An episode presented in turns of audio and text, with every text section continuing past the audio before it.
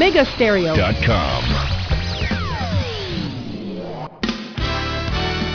La mejor franja informativa matutina inicia a partir de este momento con un análisis completo del acontecer nacional e internacional. Noticiero Omega Estéreo.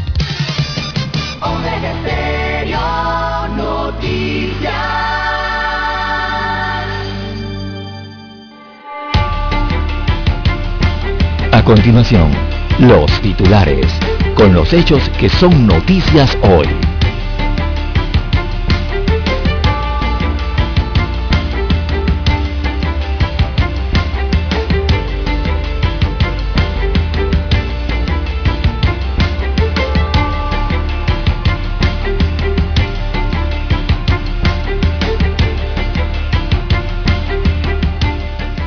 Cuarta ola de la pandemia podría haber alcanzado su pico. Panamá, Panamá está inmerso en un aumento de contagio desde hace varias semanas. El doctor Alfredo Moltó, asesor del Despacho Superior de Salud, expone la posibilidad de que en las próximas semanas haya un descenso de contagios por COVID-19. Esto también lo analizó don César Lara en Omega Estéreo y lo ha dicho según sus cuadros estadísticos. Tribunal establece nueva fecha para la convención nacional del Partido Panameñista. The New York Times revive el caso pinchazos en la era de Martinelli. También para hoy, Panamá registra 15 muertes por COVID. 14 no contaban con el esquema completo. Condenan a 24 años de prisión un custodio por traspaso de drogas en la cárcel de mujeres. Empleadores adeudan más de 270 millones de dólares en pagos de cuota obrero patronal. MIDA y Banco Nacional anuncian programa financiero de 50 millones para roceros. El CONATO demanda una resolución del Mitradel que suspende la negociación colectiva. Refuerzan la docencia de uso de mascarilla y pantalla facial en transporte público. Panamá viaja a México para un duelo clave, pero no lleva a Cummings, Andrade y Ariano, quienes están lesionados. La Casa Blanca cree que a Trump no apto para ser presidente tras prometer indultos para los asaltantes del Capitolio. Segunda vez niega salida de Juan Carlos Varela de Panamá. Recordemos que tiene impedimento de salida del país. También para hoy tenemos que Antay exige transparencia a los gobiernos locales. Migración de estudiantes golpea las escuelas privadas. También Banco Nacional y el MIDA ofrecen programas financieros para el, sector arrocero. Condenan uso de Pegasus para espiar a periodistas. 24 muertos y 660 familias evacuadas en Sao Paulo por fuertes lluvias. En otras notas para hoy tenemos que condenan a 27 años de prisión por robo y homicidio de empresario. Una persona de 84 años se convierte en la primera víctima por inmersión en la provincia de Chiriquí. También ayer un sujeto amenazó con lanzarse de la estación del metro por unas medicinas. Al final muchos concluyeron que lo que quería era llamar la atención porque nunca se soltó del barandal. También tenemos que capturan a extorsionadores por fotos íntimas. Que querían 25 mil dólares. Mucha gente cae en las redes, en la mano de estos delincuentes,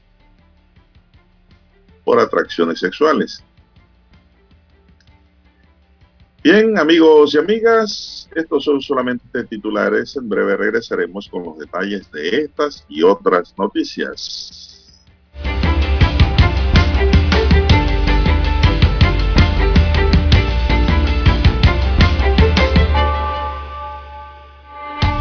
Estos fueron nuestros titulares de hoy. En breve regresamos. 7.30 AM. Infoanálisis, con entrevistas y análisis con los personajes que son noticia. La mejor franja informativa matutina está en los 107.3 FM de Omega Estéreo, cadena nacional. Omega Stereo tiene una nueva app. Descárgala en Play Store y App Store totalmente gratis. Escucha Omega Stereo las 24 horas donde estés con nuestra nueva app.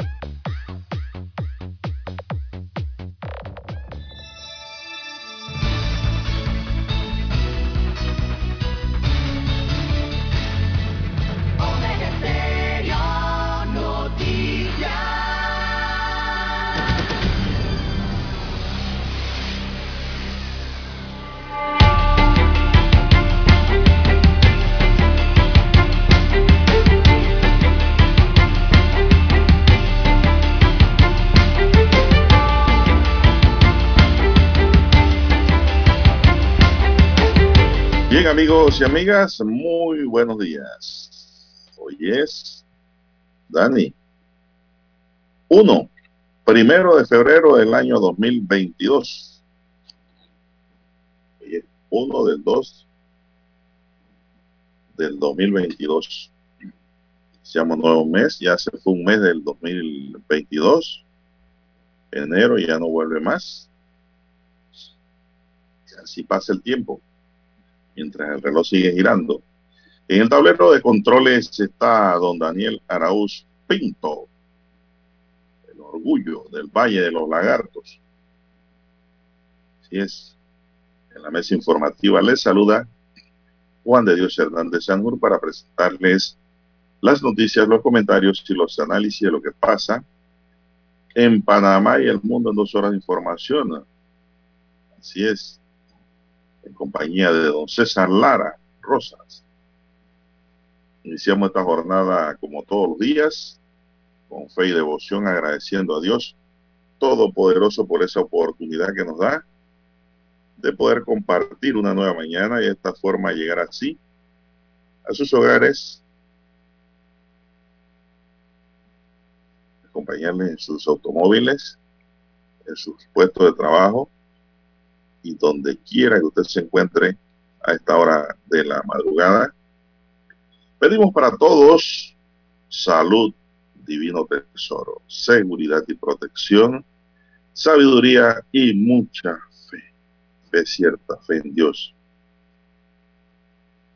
Mi línea directa de comunicación, anótela, tengan ahí en el WhatsApp, doble seis catorce catorce cuarenta y cinco, ahí me pueden escribir, es mi línea directa de WhatsApp, doble seis catorce catorce cuatro cinco. Gracias para los que me escriben allí, por estar pendientes. Para cualquier información que nos quieran enviar, quejas, consultas, preguntas, ahí estamos para interactuar. Bueno, entrando en materia informativa, don Dani, ya tenemos que Panamá reportó en las últimas 24 horas un total de 15 fallecidos por COVID-19 y se actualiza uno de fecha anterior, lo que hace 16 las víctimas de, este virus para un acumulado de 7.732 defunciones y una letalidad de 1.1%. Para este lunes, hay 700.274 casos acumulados confirmados de la COVID-19, de los cuales 3.150 son casos nuevos. El total de personas recuperadas asciende a 631.135, de los cuales 10.394 se reportan como nuevos recuperados. En las últimas horas se aplicaron 11.832 pruebas para una positividad de 26.6. Los casos suman Los activos suman 61.407, es decir, hay ahora mismo 61.407 personas contagiadas que pueden contagiar la Omicron, de los cuales 60.063 están en aislamiento domiciliario, no deben salir de su habitación a nada, usar mascarilla dentro de la casa, lavarse las manos constantemente y sus útiles o utensilios separados. Estos están en aislamiento domiciliario. Y hay 804 hospitalizados. Los que están en aislamiento domiciliario se dividen así. 60.347 en casa y 256 en hoteles, hospitales, ¿no? Los hospitalizados son 722 en sala y 82 en la unidad de cuidados intensivos. Subió esta unidad, estaba en 79. De los 15 fallecidos, 14 no tenían el esquema completo de vacunación, dice el Ministerio de Salud. Mucha atención a estos datos. Estos datos tienen un significado. ¿eh? Mucha atención. De los 15 fallecidos, 14 no tenían el esquema de vacunación completo. Es decir, tenían una vacuna o nada. Buenos días, don César. ¿Cómo amanece? Muy bien, don Juan de Dios. Buen día a usted, a Daniel, a todos los amigos oyentes. Bueno, importante entonces eh, del eh, informe epidemiológico de las últimas 24 horas, eh, la positividad 26.6%, registra la positividad de unas 11.832 pruebas realizadas en la última jornada, 26%, así que la positividad sigue, sigue bajando poco a poco ¿verdad? De ese 37% hasta eh, que subió hace dos semanas a eh, el 26% que estamos viendo se registra. Así que sigue en esa disminución, en esa caída, ¿verdad? Eh, importante entonces, 3.150 nuevos casos. Y don Juan de Dios, entonces, como ya lo señalábamos en días anteriores, evidentemente hay una fase regresiva de los contagios eh, por esta ola, por esta cuarta, ola que ha sido predominada entonces por la variante Omicron eh, en medio de lo que ha sido este intenso mes eh, de enero. Intenso porque ha registrado muchos casos, no, no, no, habíamos visto esto en la historia de la pandemia, una ola subir tan rápido y tan alto eh, y ahora comienza a descender, entonces también eh, a una velocidad importante, ¿no? Comienza a descender, a bajar esa ola eh, de contagios de acuerdo a las mediciones estadísticas y las pruebas que se están realizando. Y bueno, sigue bajando la positividad, que es lo importante, ¿no? es lo importante allí, 26% con este nuevo registro. Eh, y bueno, los fallecidos todavía se mantiene la tendencia, unos días más, unas semanas más se va a mantener así, eh, de números altos de fallecimientos lastimosamente, pero sin duda van a bajar. Esa cuarta ola que ya eh, sin duda alcanzó su pico máximo en hace esa, esa, ola pudo haber alcanzado el pico máximo entre el, diría yo, don Juan de Dios, el 19, 20 o 21 de enero me parece a mí que el 20 de enero, por allí fue donde alcanzó esta, el pico máximo y allí comenzó entonces poco a poco el descenso ¿no? de esta ola encabezada por la Omicron. Eh, desde esa fecha, no me gusta, desde esa tercera, desde esa tercera semana de enero, se, se, ve una estabilización ¿no? de, la, de la pandemia y poco a poco entonces se ve la disminución. Dígame, don Juan de Dios. Lo que no me gusta de esto, Lara, es la cantidad de muertos que van quedando. Sí, es lo, es lo lamentable. De ese pico. Sí, porque ayer hubo 15, 16, 15 en el día, de esos 15 dice aquí eh, Salud que 14 no tenían el esquema de vacunación completo, entonces quiere decir que la vacuna sirve de algo. Sí, sí eso está más que comprobado. ¿eh? Aquí y en cualquier país del mundo, ya eso está más que comprobado por los médicos y los científicos y los especialistas. Eso de descalificar la vacuna, eso no tiene sentido lógico por las cosas como están sucediendo. Mire, por otro lado, la doctora Ana Belén Araúz, ella es directora médica del Hospital Santo Tomás, reveló que el 90% de los pacientes hospitalizados con COVID-19 en este centro hospitalario no tienen el esquema de vacunación completo contra el virus tampoco. Es decir, tienen una o ninguna. 90%, mm. ¿qué significa eso? Que de cada 10, 9 están en esas condiciones. Uno puede tener el esquema completo. Entonces, estas estadísticas revelan mucho. ¿ah? Detalló que actualmente hay 89 pacientes hospitalizados en este hospital, en el Santo Tomás, de los cuales 6 están recluidos en la unidad de cuidados intensivos UCI. Mencionó que los pacientes que más complicación presentan son los que tienen comorbilidades, es decir, tienen otras enfermedades, ¿no? Correcto. Y aquellos no vacunados o que no cuentan con un esquema de vacunación completo contra la COVID-19. Mientras que el informe del Ministerio de Salud revela que de las 15 defunciones notificadas, ayer 14 tampoco tenían el esquema de vacunación completo contra el virus.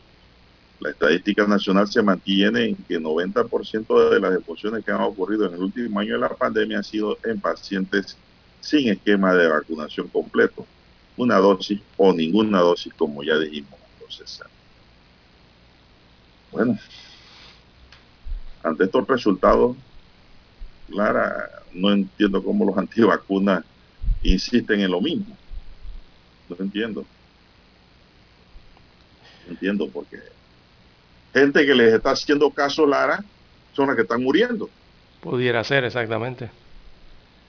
Exactamente, don Juan de Dios. Pues las vacunas funcionan, las vacunas funcionan y recordemos que esta cuarta ola eh, no es una gripe ni tampoco es una no es nada endémico, eh, ninguna enfermedad endémica. Estamos en medio todavía de la pandemia y esa pandemia se llama COVID-19. No se llama dolor de cabeza, no se llama resfriado, no se llama tos. No, no, no, no, no, esas son otras cosas. Eh.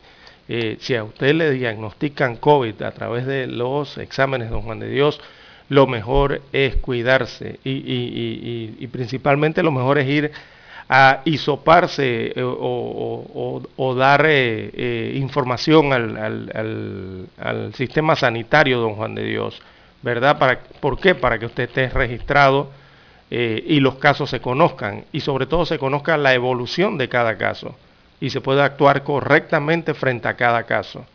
Ese es el detalle con estas, estas situaciones, don Juan de Dios. ¿Por qué? Porque cuando se conoce la situación o la evolución de cada caso, entonces allí ya vienen las recomendaciones. Usted tiene que vacunarse, señor, usted no se ha vacunado, ¿por qué? Y ya por allí comienzan, ¿no? Las autoridades, las recomendaciones médicas que hay que hacerle a cada persona o a cada grupo poblacional. Eh, por eso es que no se debe bajar la guardia, por eso es que usted no se debe confiar de que no es, no, es que esto es un resfriado, me dio fue gripe, pensando que no le pudo haber dado COVID. Lo mejor es eh, ir, don Juan de Dios, a hacerse el examen, sobre todo en, las entidades públicas, y tener el resultado para estar seguro de realmente qué usted está padeciendo y evitar que si sea COVID-19, evitar que eso se siga expandiendo. Esa es la importancia de esas situaciones. Bueno, esto, el uso de mascarilla es lo, lo fundamental ahora el uso de la mascarilla y mascarilla buena, la N95 o la quirúrgica pero doble. Ponerse dos, exacto. y utilizarla bien. no puedes conseguir, sí, no puedes conseguir la N95 por X o Y motivo, porque es más cara o que no hay. Ponte dos, amigo oyente, ponte dos quirúrgicas, una arriba de la otra, para que te protejas mejor y protejas a los demás sobre todo. Bueno, el informe de vacunación del país dice que se ha alcanzado la cantidad de 74.034 dosis pediátricas aplicadas a niños entre 5 y 11 años. Destaca que en total se ha colocado 7.135.030 tres dosis de vacunas contra la COVID-19. De ese total, 3.226.844 se han aplicado en primera dosis, 2.861.161 segunda dosis, 1.037.048 dosis de refuerzo, ya se pasó el millón, ya estamos más de un millón de reforzados en el país. muy, bien, muy bien, muy bien, muy bien. Así es. Y 9.950 terceras dosis a pacientes inmunosuprimidos. Es muy importante. 9.950 terceras dosis a pacientes inmunosuprimidos. Son los que padecen por algún tipo de enfermedad eh, que, debilita el cuerpo, debilita el sistema. Entonces, estos están vacunados. Bueno, don César, la cobertura de la población meta es de 3.9 millones de dólares. Millones de, la cobertura de la población meta, que es, espérate, Dani, dame un segundo, es de 81.3% con primera dosis y 72.1% con segunda dosis. La cobertura de la población a partir de los 16 años es de 33.1% y de la población de 5 a 11 años es de 14.3%.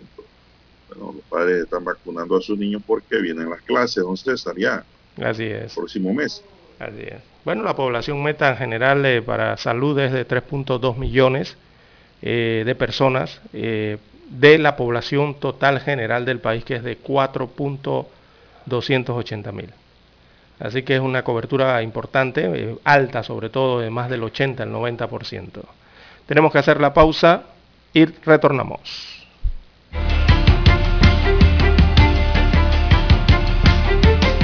Noticiero Omega Estéreo. La mejor franja informativa matutina está en los 107.3 FM de Omega Estéreo. 5.30 AM. Noticiero Omega Estéreo. Presenta los hechos nacionales e internacionales más relevantes del día. 7.30 AM. Infoanálisis. Con entrevistas y análisis con los personajes que son noticia. De 8 y 30 a 9 y 30 de la mañana.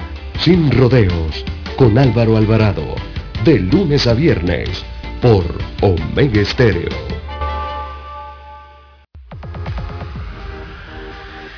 Omega Stereo tiene una nueva app. Descárgala en Play Store y App Store totalmente gratis. Escucha Omega Stereo las 24 horas donde estés con nuestra aplicación totalmente nueva. En centrales telefónicas del teléfono es tu mejor opción.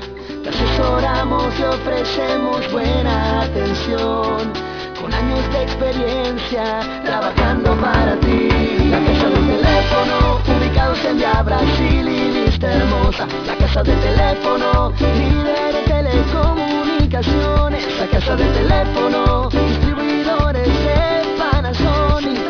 Ven a visitarnos 229-0465 lsdtcorp.com Distribuidor autorizado Panasonic. Para anunciarse en Omega Estéreo Marque el 269-2237 Con mucho gusto le brindaremos una atención profesional y personalizada. Su publicidad en Omega Estéreo. La escucharán de costa a costa y frontera a frontera. Contáctenos. 269-2237. Gracias.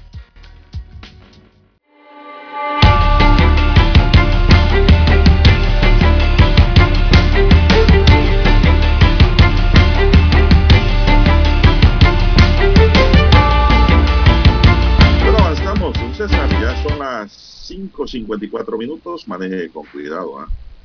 los accidentes están a la orden del día, así que evítelos.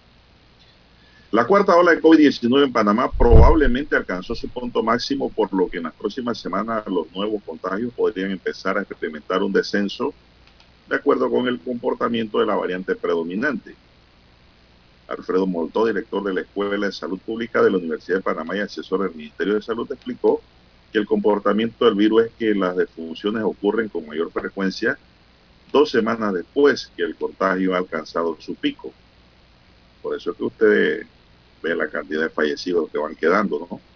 Sí, correcto. Vemos que hay un número importante de fallecimientos, pero también vemos que hay una disminución del número de nuevos contagios. Esperamos haber alcanzado el pico y que empecemos a bajar los casos, agregó el asesor del MINSA. Molto, sin embargo, prefiere ser conservador y recuerda que este virus, el SARS-CoV-2, enseña cosas nuevas todos los días. No podemos ser tan optimistas de que no vaya a haber alguna sorpresa, digo Molto. El comportamiento de la variante Omicron en otras regiones del mundo es que aumenta exponencialmente los casos en un periodo de cuatro a seis semanas. Posteriormente estabiliza en una meseta por un par de semanas y después comienza a disminuir rápidamente los nuevos contagios. Creemos que podemos estar en ese pico, pero tenemos que observar con detenimiento el comportamiento en las próximas semanas, señaló el experto. Los nuevos contagios de la enfermedad han experimentado un exponencial incremento entre diciembre de 2021 y enero de 2022. La positividad de las pruebas se multiplicó por 7 al pasar de un 3,5% a un 37%. A diario se realizan 35 mil pruebas, promedio de las cuales cerca de 12 mil son positivas.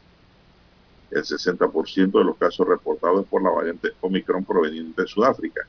En un principio los expertos establecieron que la variante Omicron era mucho más contagiosa que la Delta por una, porque una persona tenía capacidad de infectar entre 3 y 5. Sin embargo, es menos severa, dijo el médico.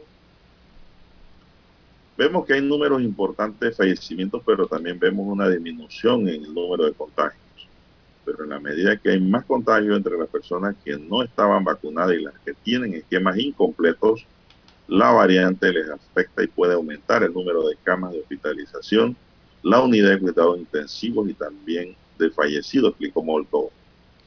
Las estadísticas indican que hay 800 personas en sala y 87 en la unidad de cuidados intensivos. Nos preocupa bastante que de una semana para acá el número de fallecidos diariamente oscila entre 15 y 22, dijo el médico. El gobierno panameño suspendió los carnavales para este año para evitar un repunte importante que incidiera en el número de contagios, hospitalizaciones, UCI defunciones y pusiera en peligro el inicio presencial del año escolar el 7 de marzo, don César. ¿Qué le parece la explicación del doctor Motó? Claro, claro, es excelente, porque son los especialistas en medicina y los epidemiólogos, eh, sobre todo la reunión de todos estos especialistas, ¿no? En eh, el sistema sanitario de Panamá, que hacen los análisis, llevan los exámenes, eh, los, llevan las, los indicadores que dan todos los resultados, ¿no? y tienen mayor análisis en cuanto a esto, ¿no? Y, es, y yo lo comparto igualmente con los pocos datos que llegan del Ministerio de Salud a los medios de comunicación, ya eso se veía evidente, ¿no? Lo que acaba de decir el doctor Moltó eh, en esa entrevista, y ya eso se veía desde hace dos semanas, eh, don Juan de Dios. Desde el 18, 19, 20 de enero aproximadamente ya esa tendencia comenzaba allí a la estabilización eh, de, de estos indicadores de la pandemia y a partir de allí, 22, 23, 24, esa tendencia no poco a poco, tímidamente a la baja, que es la meseta de que habla el doctor, que se ha mantenido poco a poco hacia la baja hasta el día de hoy que esa positividad está en 26%. Una positividad, recordemos que para el 18-19 de enero estaba en 37% y ha ido poco a poco bajando, ¿no? En una semana prácticamente, en unos 10 días prácticamente. Así que importante esta declaración, estos datos. Esto no significa que ahora eh, los ciudadanos podemos salir a hacer lo que, no, lo que bien nos parezca, don Juan de Dios. No, hay que seguir cuidándose, don Juan de Dios, eh, para hacer que esto siga bajando. Eh, hay que aplicar las medidas de bioseguridad, tener el cuidado adecuado. Y don Juan de Dios, ahora entonces, quizás en estas semanas que vengan, eh, entrarán en escena otros, otros indicadores que, fueron puestos eh, de lado eh, por lo contagiosa que era esta variante y por los, lo rápido que subió la ola, que fue que usted veía que no utilizaban el RT, por lo rápido que subió el contagio y la ola. se, se, buscaban otras variantes para tratar de medir el impacto de, la, de, este, de esta etapa de la pandemia, que eran las UCI, las hospitalizaciones y ver un poco más hacia la positividad de las pruebas. Era lo que básicamente se utilizaba más. Ahora que comienza a bajar un poco, eh, entrará en escena nuevamente el RT. Eh, los especialistas mirarán mucho hacia el RT. Así que por allí se, sigue, se sigue midiendo ¿no? la pandemia en ese sentido. El 90% de las defunciones se producen en personas que no están vacunadas y entre que los que no tienen un esquema de vacunación completo, destaca el doctor Molto, que es de dos dosis y una de refuerzo prácticamente. Recordemos que hasta el 20 de febrero pues eh, se consideran dos como el esquema completo, ya eso va a cambiar a tres. Sí. Por otra parte, Molto explicó que un 50% de la población pueden haber sido contagiadas con el virus ya y muchos han alcanzado la inmunidad natural, entonces. Eso es importante también. Pero importante. Eh, porque también hay mucha gente que han tenido los síntomas y no van a isoparse. También, sí, exacto. Porque como han sido leves. Tienen el virus y, se quedan con el virus y queda eso en una cifra oscura. Y han sido leves, ¿no? Eh, y algo, a otros han sido leves, correcto, pero han tenido el virus. Exactamente. Recordemos que las cifras que nos brindan cada 24 horas es un, digo, es, es una parte de la totalidad. Eh, para poder saber exactamente, usted tendría que aplicarle pruebas digo, al 100% de la población y evidentemente no se puede, ¿no? Es muy complicado hacer eso. Ellos aplican un porcentaje, eh, 20.000 pruebas, 30.000 pruebas, 40.000, hasta donde tengan capacidad. Y ahí uno mide más o menos el, eh, cómo estaría ¿no? proporcionalmente la enfermedad en el resto de la población. Pero el refuerzo, el refuerzo de la vacuna eh, es fundamental, eso es importante, porque ese refuerzo limita el contagio de la variante Omicron esa es la importancia que tiene ese, ese refuerzo eh, en la inoculación. Bien, hay que hacer la pausa, don Juan de Dios, y retornamos.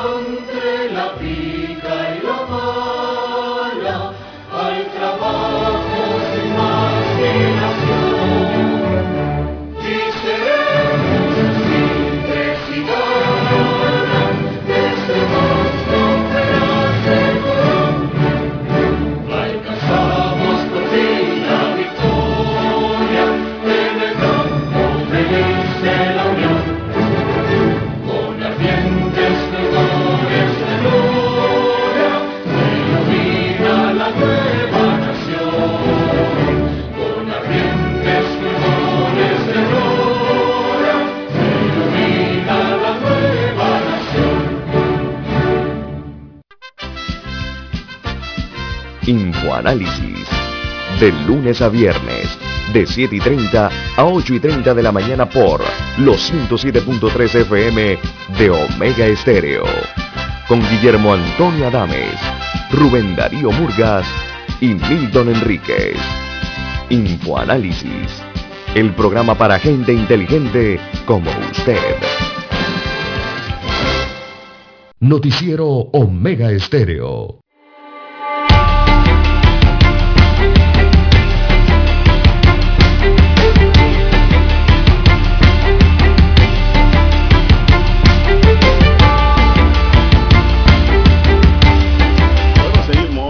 Más noticias, más comentarios y tenemos que el ex jefe del Ejecutivo se ha visto envuelto en varias trifulcas con ciudadanos, dice, y se refieren a Juan Carlos Varela.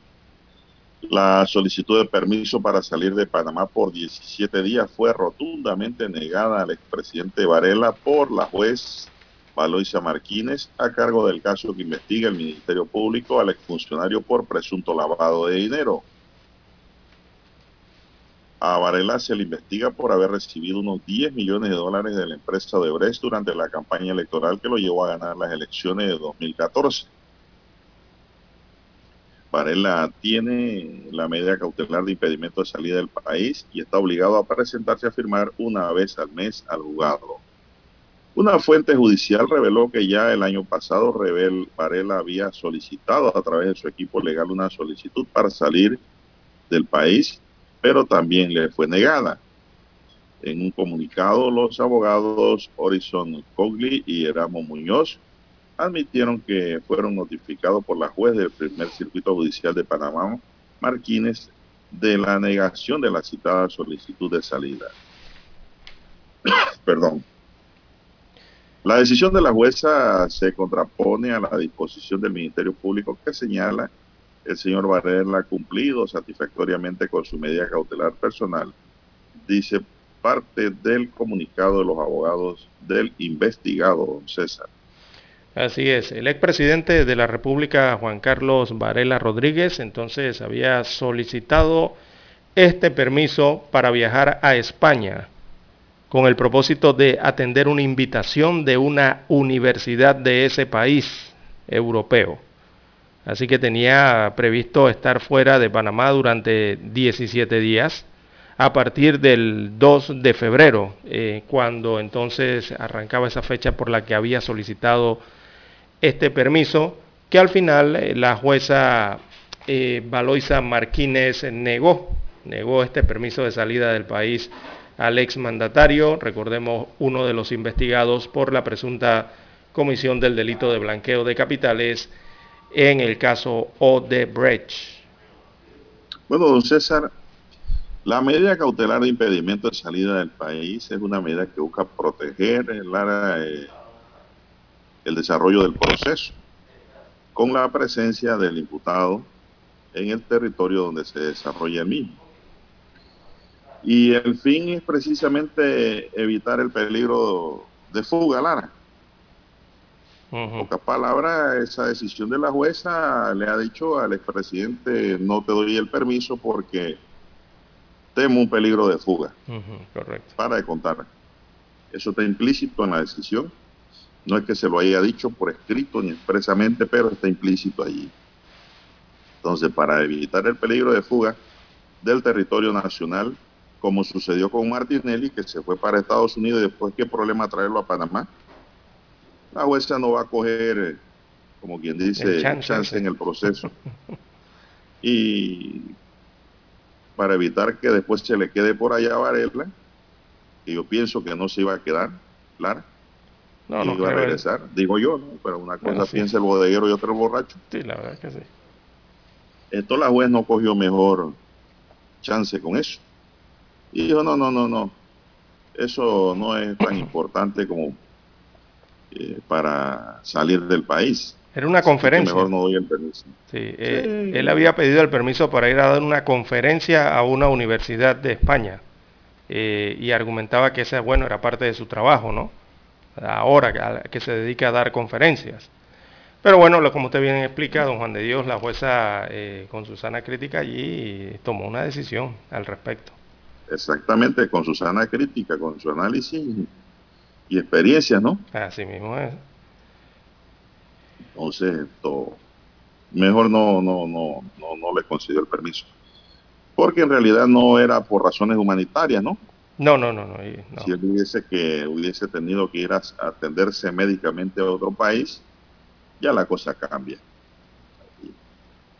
Pero bueno, es la decisión de la juez, hay que respetarla. Y él tiene sus abogados que, sabrán cómo defenderlo, ¿no? Así es. Cada abogado sabemos cómo defender a nuestros clientes.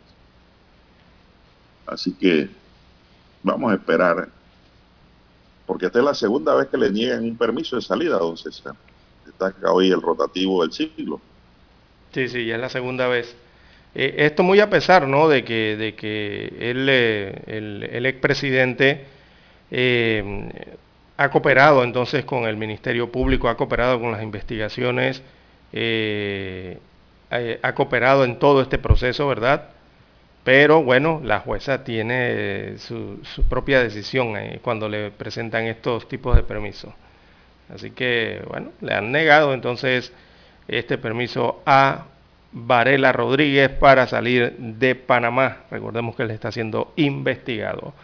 Las 6.11, 6.11 minutos eh, de la mañana en todo el territorio nacional.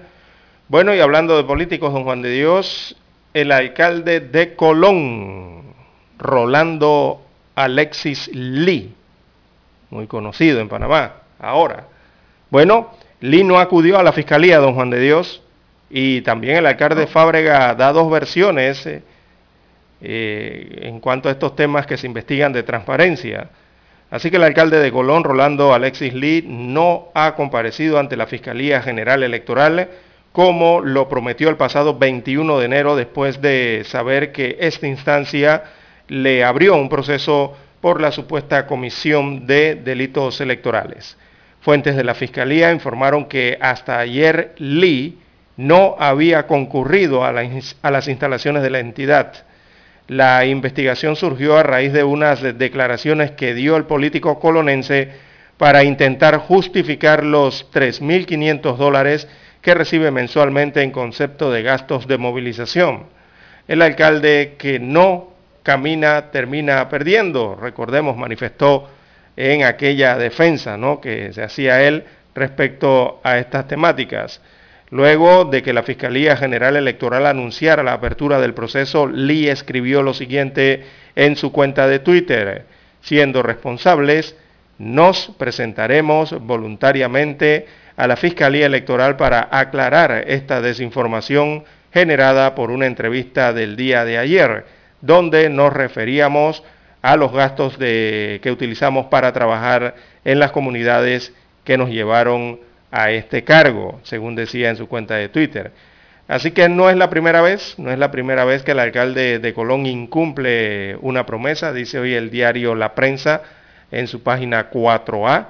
En septiembre del año 2021 dijo que él y 29 de sus colegas, así como unos 170 representantes de corregimientos, se quitarían el privilegio de las licencias con sueldo.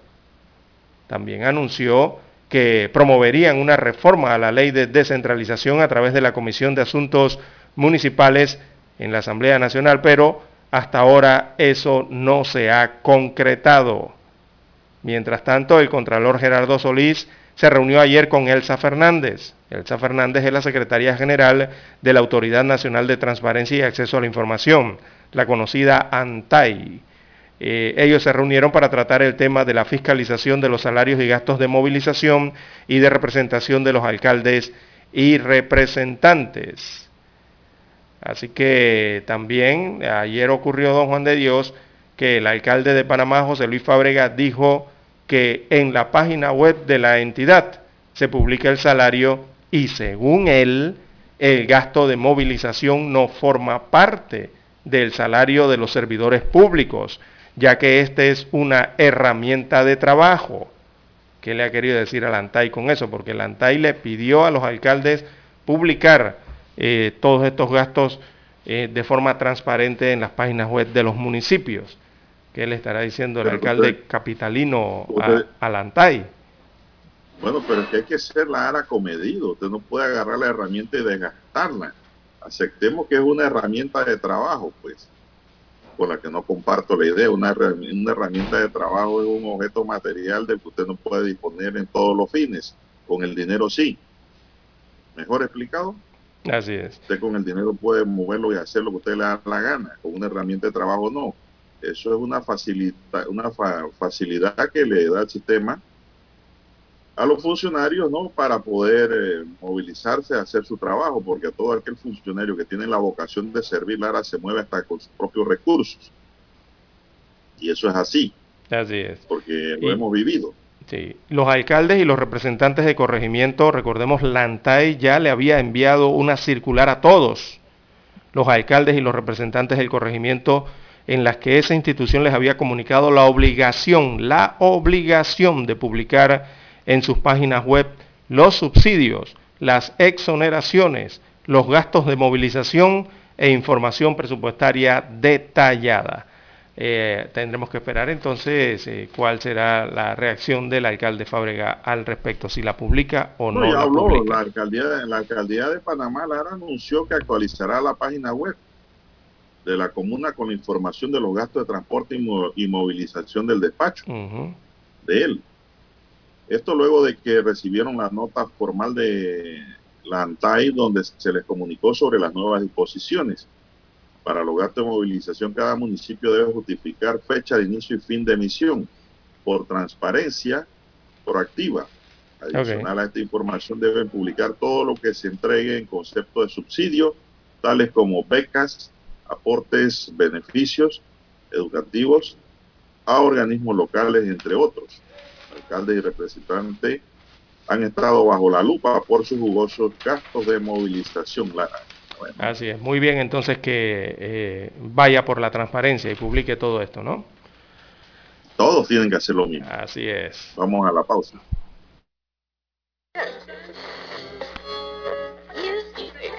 Cuando nadie creía en el FM estéreo, esta es la nueva generación en radio. Esta es la generación Omega. Construimos el camino que seguirían las demás. Omega Estéreo. 41 años de profesionalismo, evolución e innovación.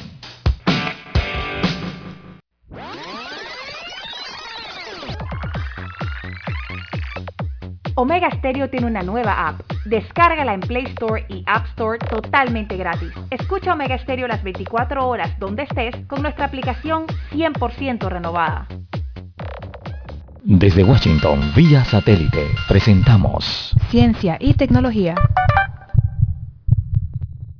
La pandemia de COVID sigue presente en todo el mundo y según la Universidad Johns Hopkins hay más de 373 millones de casos y más de 5.600.000 fallecidos. Con el objetivo de enfrentar los efectos de la pandemia, un grupo de científicos españoles ha creado un chicle que actúa como si fuera un hidrogel bucal, destruyendo los lípidos o envoltorios que cubren el COVID-19 y de esta manera impide la entrada del virus. El científico que lideró el proyecto, Marcos Isamat, biólogo y doctor en genética molecular de la Universidad de Cambridge, explica que el chicle también está dirigido a los que ya se han contagiado. Tú puedes estar confinado en casa que siempre estás con la mascarilla y tal, y eh, el hecho de mascar el, el chicle lo que vas a hacer es todas esas partículas virales que vas potencialmente transmisibles al resto de tus eh, convivientes domésticos, pues esas van a estar, van a ser inactivas.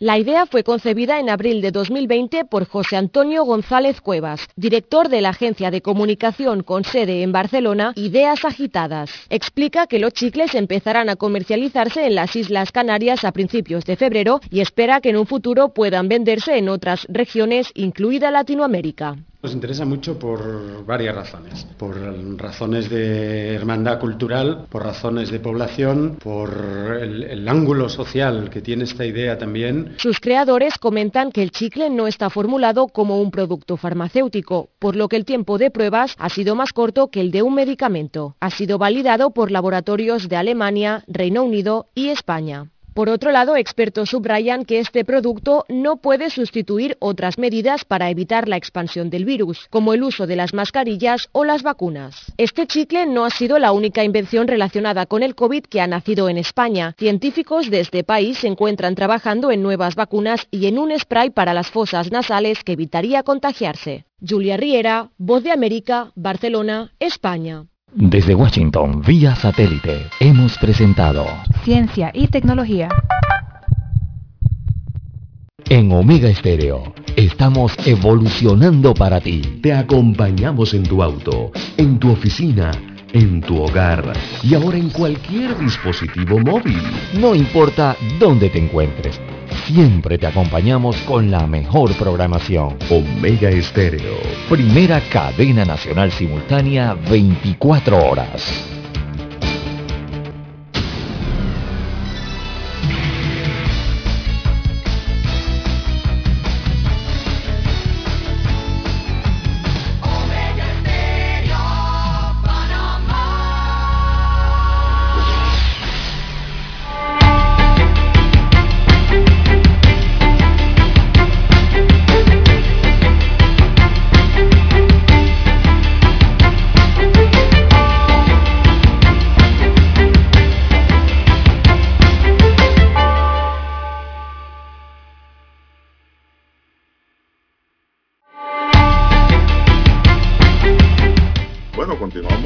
Entonces, eh, oiga, ¿qué le pasa a mi amigo Dani? Aparatoso accidente en la cinta costera 3, don César. El conductor de un metrobús resultó lesionado al colisionar a una ambulancia en la cinta costera 3, tramo 3.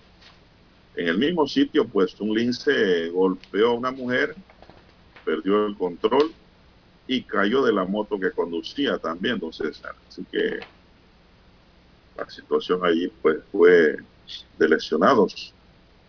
Sí, no sí. sé qué información puede tener.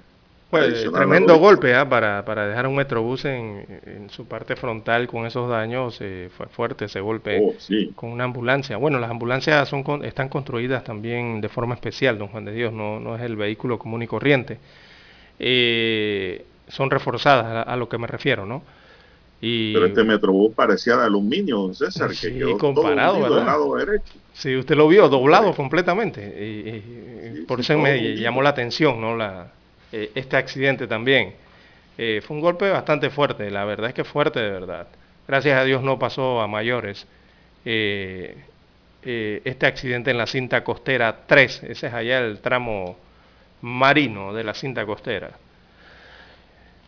Bien, don Juan de Dios, eh, también en otras informaciones eh, para la mañana de hoy, eh, enero, don Juan de Dios, enero ha sido sangriento, este mes que dejaron en la provincia de Colón.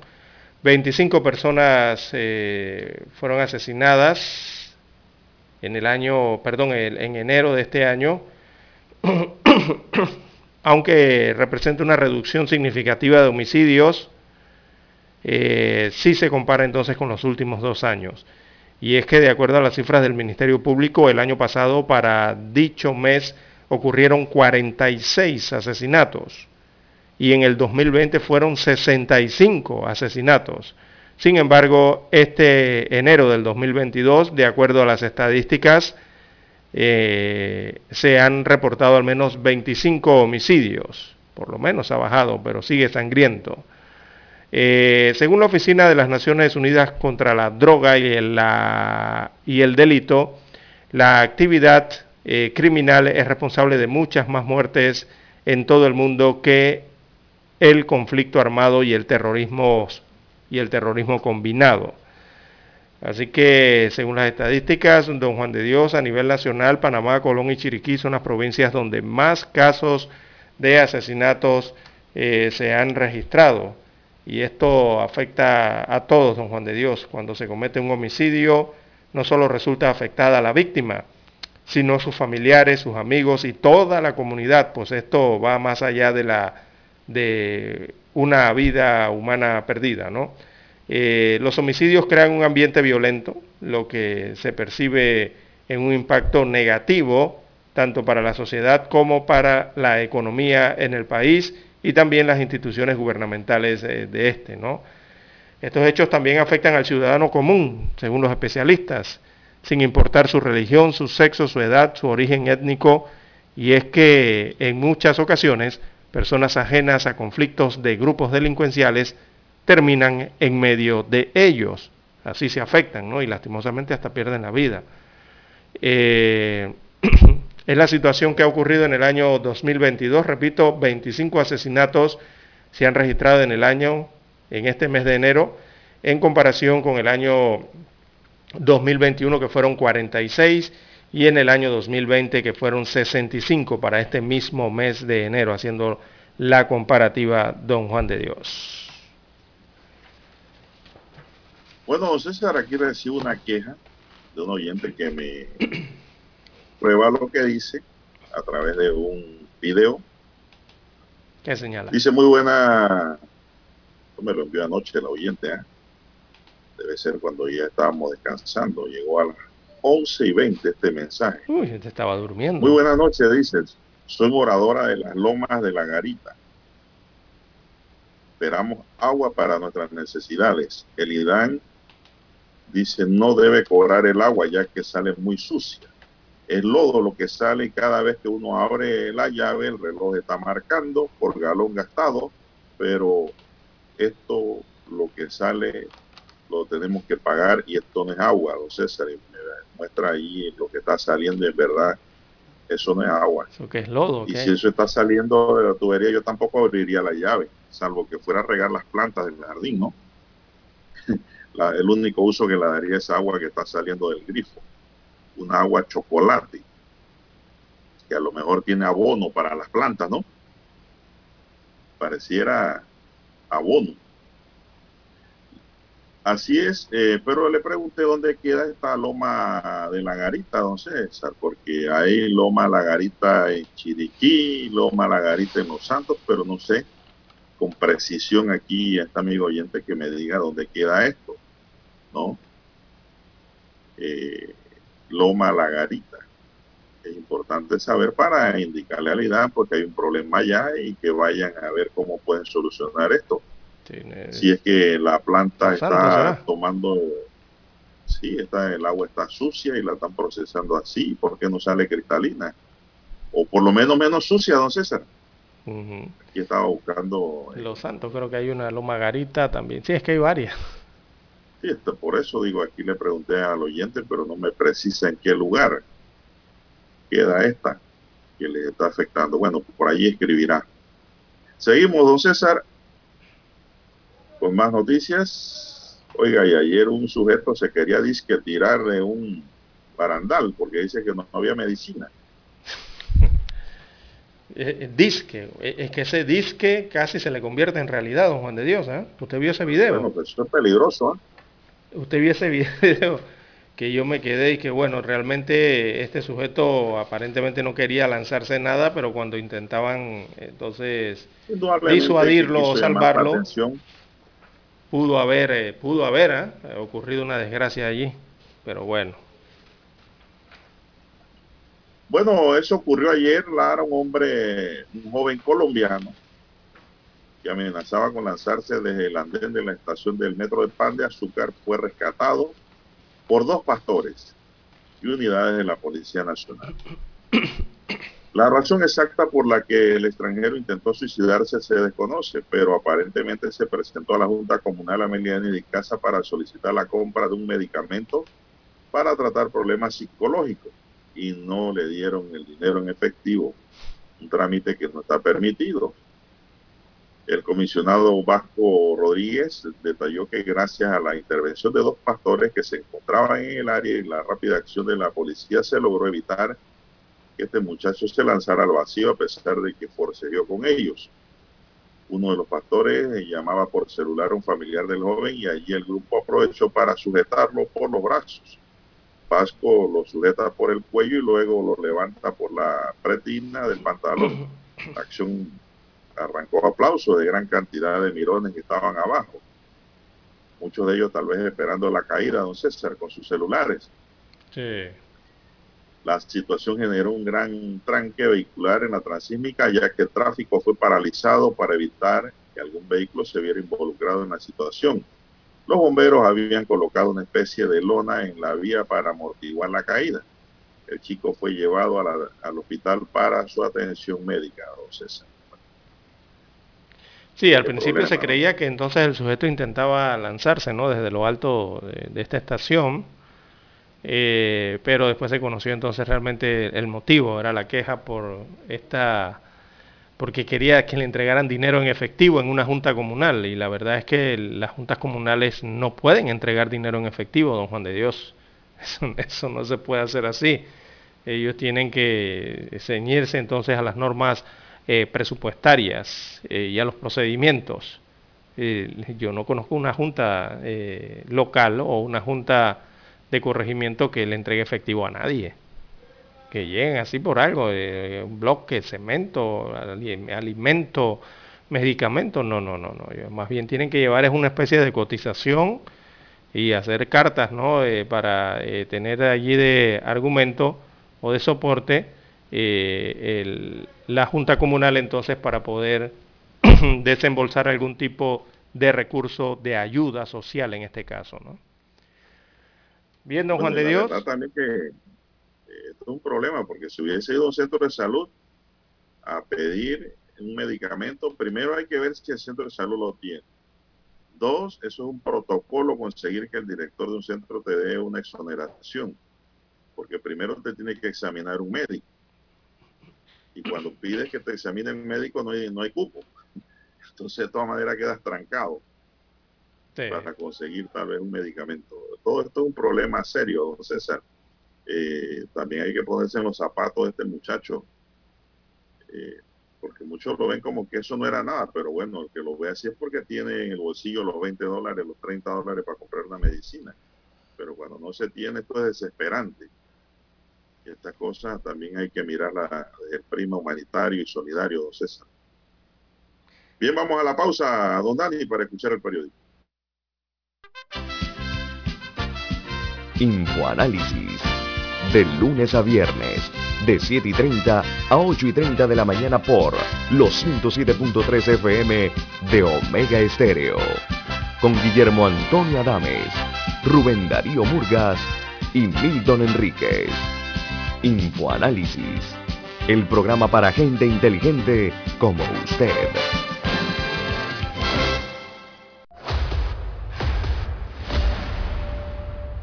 Desde los estudios de Omega Estéreo, establecemos contacto vía satélite con la voz de América. Desde Washington, presentamos el reportaje internacional.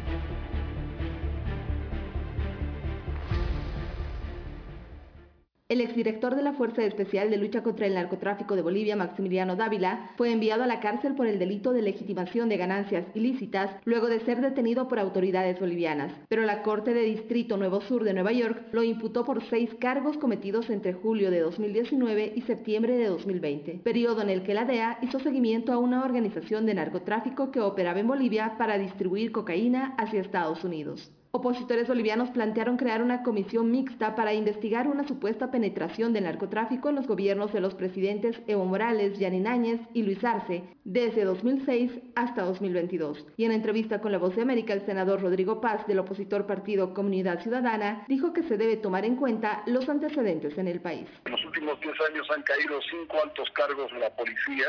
Hay un ámbito muy amplio de investigación de la vinculación del Estado, de la política y de las instituciones en este caso del orden, con la relación con el narcotráfico. El ex jefe policial Maximiliano Dávila aseguró que es inocente y defendió al expresidente Evo Morales, con quien estuvo relacionado a través del cargo que ocupaba como jefe antidroga durante su gestión. En tanto, el vicepresidente del oficialista Movimiento al Socialismo, Gerardo García, dijo que las acusaciones contra Evo Morales son infundadas. Siempre lo han acusado, lo han vinculado al narcotráfico, pero jamás han presentado una sola prueba. La derecha no le va a perdonar, especialmente Estados Unidos no le va a perdonar a nuestro hermano Evo Morales, van a querer vincular de una u otra manera. En medio del revuelo político, el presidente Luis Arce se refirió a los últimos acontecimientos. La policía boliviana no puede servir ni subordinarse a grupos ni familias. Parlamentarios de oposición consideran que Maximiliano Dávila debe ser extraditado, pero el oficialismo pide que sea procesado en Bolivia. La Fiscalía informó que aún no existe un pedido oficial de Estados Unidos para la extradición del ex jefe policial. Fabiola Chambi, Voz de América, Bolivia. Escucharon vía satélite desde Washington el reportaje internacional. Omega Estéreo, 24 horas en FM Estéreo.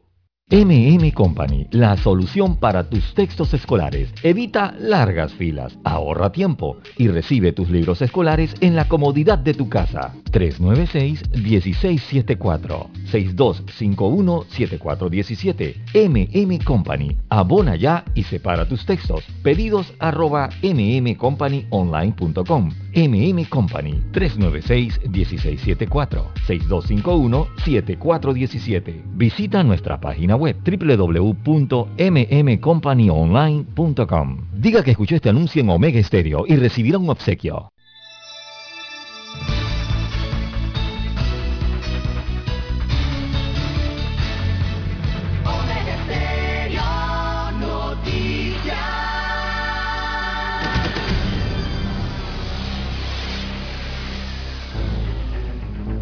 Las noticias impresas en tinta sobre papel. Con ustedes.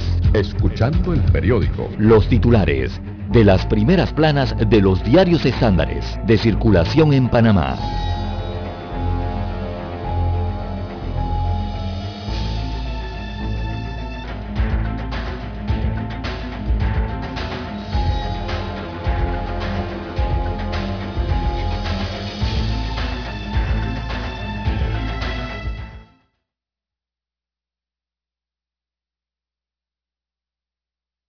Del año 2022, la temporada de fueros eh, retardación de la justicia, así titula para hoy, en cuanto a las elecciones internas. Así que docenas de, miembros de partidos políticos tienen fuero electoral eh, penal eh, por estos días, perdón, a raíz de distintos eh, procesos internos y también distintos procesos eh, que se siguen en los partidos políticos. La cifra aumentará a medida que el calendario electoral de los colectivos avance. Así que en el partido realizando metas eh, que responde al expresidente Ricardo Martínez Liberrocal, por ejemplo, al menos 20 directivos, tanto el presidente como el vicepresidente, secretarios y subsecretarios eh, de este colectivo, tienen fuero electoral desde el pasado 28 de enero. Si alguna autoridad requiere procesarlos, deberá solicitar al Tribunal Electoral que les retire esa coraza, por lo que este es uno de los eh, principales obstáculos para el avance de los procesos a nivel judicial. También para hoy el diario La Prensa titula Disciplina fiscal será clave para afianzar la clasificación de riesgo. La revisión de la clasificación por parte de Fitch Rating aleja la posibilidad de perder el grado de inversión, pero refleja también una serie de tareas como la necesidad de lograr una disciplina fiscal, respetando los límites de déficit establecido por ley. En más títulos del diario La Prensa, pruebas autoaplicadas tienen que cumplir reglas. Es un tema de salud pública, así que mediante la resolución número 37 del Ministerio de Salud, publicada en Gaceta Oficial el pasado 28 de enero, se establecieron los requisitos que deben cumplir las pruebas rápidas y autoaplicadas para obtener el registro sanitario para su venta en el país. También para hoy, eh, veamos el diario La Prensa titula Vacunación evitó muertes y marcó la diferencia en la cuarta ola pandémica. Así que el Centro de Investigación Cevaccin, eh, basado en el modelo del Imperial College London, estima que en un año la vacunación contra la COVID-19 entró en, evitó, perdón, entre 4.000 a 4.500 defunciones ese es el cálculo que tienen en el Imperial College.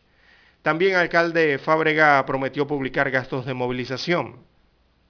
Así que el alcalde capitalino José Luis Fábrega se comprometió a transparentar en la página web del municipio de Panamá, del municipio de Panamá, los gastos de movilización. Esto luego de una petición de la ANTAI, así que la fiscalización de los dineros públicos. También para hoy en economía se inicia Veda del Camarón, entra a regir nuevo decreto. En la sección de panorama, científico panameño gana premio en Estados Unidos eh, de América. También la sección Vivir Más, la vacunación obligatoria, una polémica antigua. Y aparece el martes financiero, hoy en la página 6B del diario La Prensa. Desarrollan el reportaje Mitigar riesgos sociales, sanitarios y climáticos. La fotografía principal del diario La Prensa muestra para hoy Año Nuevo Chino el turno para el tigre de agua. Así que hoy se celebra el año nuevo chino, el año del tigre de agua, considerado como un símbolo de fuerza y valentía y el fin de los males. Bueno, para celebrarlo, la comunidad china en el país realiza diversas actividades en el Parque Quinto Centenario, ese parque queda en San Felipe, y también en Sal Si Puedes, incluyendo conciertos y las tradicionales danzas de dragones y leones, así como fuegos artificiales y mercados artesanales. En la fotografía que aparece en primera plana del diario La Prensa, eh, allí fue tomado o tomada el pasado domingo en el Parque Quinto Centenario, eh, artistas chinos practicaban la danza del león, que hoy va a haber mucha danza del león, y como ya muchos se habrán percatado en horas de la madrugada, muchos fuegos artificiales. Bien, don Juan de Dios, ahora pasemos a revisar eh, los titulares que tiene en portada el diario La Estrella de Panamá. Así es, la decana para hoy nos dice la cuarta ola de la pandemia podría haber alcanzado su pico. Panamá está inmersa en un aumento de contagios desde hace varias semanas. El doctor Alfredo Moltó, asesor del despacho superior del Ministerio de Salud, expone la posibilidad de que en las próximas semanas haya un descenso de contagios por COVID-19. Sin embargo, reconoce que no podemos ser tan optimistas de que no haya o no vaya a haber alguna sorpresa. Tribunal establece nueva fecha para la Convención Nacional del Partido Panameñista. Según Blandón, las postulaciones hechas y los sorteos de números ya realizados quedan en firme. The New York Times revive el caso Pinchazos en la era Martinelli. Una investigación del diario estadounidense reveló que se utilizó el software espía Pegasus de la empresa israelí Nassau en el quinquenio de Martinelli 2009-2014. Ahí está el reportaje. Acusan a Su Hee por presunto fraude electoral durante los comicios de 2020 Suki, quien ya acumula cuatro condenas por un total de seis años de prisión, afronta esta nueva acusación junto al depuesto presidente Win Mill. Gisela Sánchez dice, la diversidad y sostenibilidad son claves para el éxito en los negocios. Ratifican a Mezquita como directivo del IDAN y a Yara González para el Banco Hipotecario Nacional. Panamá registra 15 muertes por COVID, 14 no contaban con el esquema completo. Condenan a 24 años de prisión a custodia por traspaso de drogas en la cárcel de mujeres. Empleadores adeudan más de 270 millones de dólares en pago de cuota obrero patronal. Pues niega solicitud de salida del país al expresidente Varela. Un sondeo de EWC revela un optimismo económico en Centroamérica. MIDA y el Banco Nacional de Panamá anuncian programas financieros de 50 millones de dólares a los arroceros. Conato demanda resolución del Mitradel que suspende la negociación colectiva. Refuerzan docencia de uso de mascarilla y pantalla facial en el transporte público. Fidel Escobar se marcha cedido a la cultura leonesa. Estamos hablando del futbolista panameño, el centrocampista, que buscará minutos y sentirse protagonista en la cultura leonista. Su tercer club es de España, país al que llegó en 2019 para jugar en el Córdoba. Panamá viaja a México para un duelo clave sin Cummings, Andrade y Ariano. Andrade hasta ahora el hombre de confianza de la saga del director técnico Thomas Christensen, fue diagnosticado con un esquince en el tobillo izquierdo. Panamá cae ante Venezuela en la Serie del Caribe. Bueno, ya lleva tres derrotas con esta. La Casa Blanca en el plano internacional eh, nos informa que cree a Trump no apto para ser presidente tras prometer indulto para los asaltantes del Capitolio. Ucrania lanza mensajes de tranquilidad para evitar el desplome del turismo en el país. Uno de cada cuatro estadounidenses justifica la violencia contra el gobierno. Bien, amigos y amigas, estos son los titulares de primera plana del diario La Estrella de Panamá y concluimos así con la lectura de los titulares correspondientes a la fecha. Hasta aquí, escuchando el periódico. Las noticias de primera plana, impresas en tinta sobre papel. 7.30 AM. Infoanálisis, con entrevistas y análisis con los personajes que son noticia. La mejor franja informativa matutina está en los 107.3 FM de Omega Estéreo, cadena nacional. Para anunciarse en Omega Estéreo, marque el 269-2237. Con mucho gusto le brindaremos una atención profesional y personalizada. Su publicidad en Omega Estéreo. La escucharán de costa a costa y frontera a frontera. Contáctenos 269-2237. Gracias.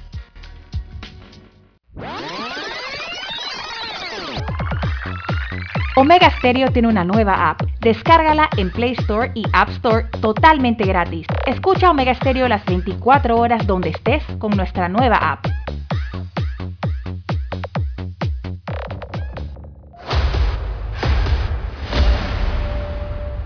Desde los estudios de Omega Estéreo, establecemos contacto vía satélite con la voz de América.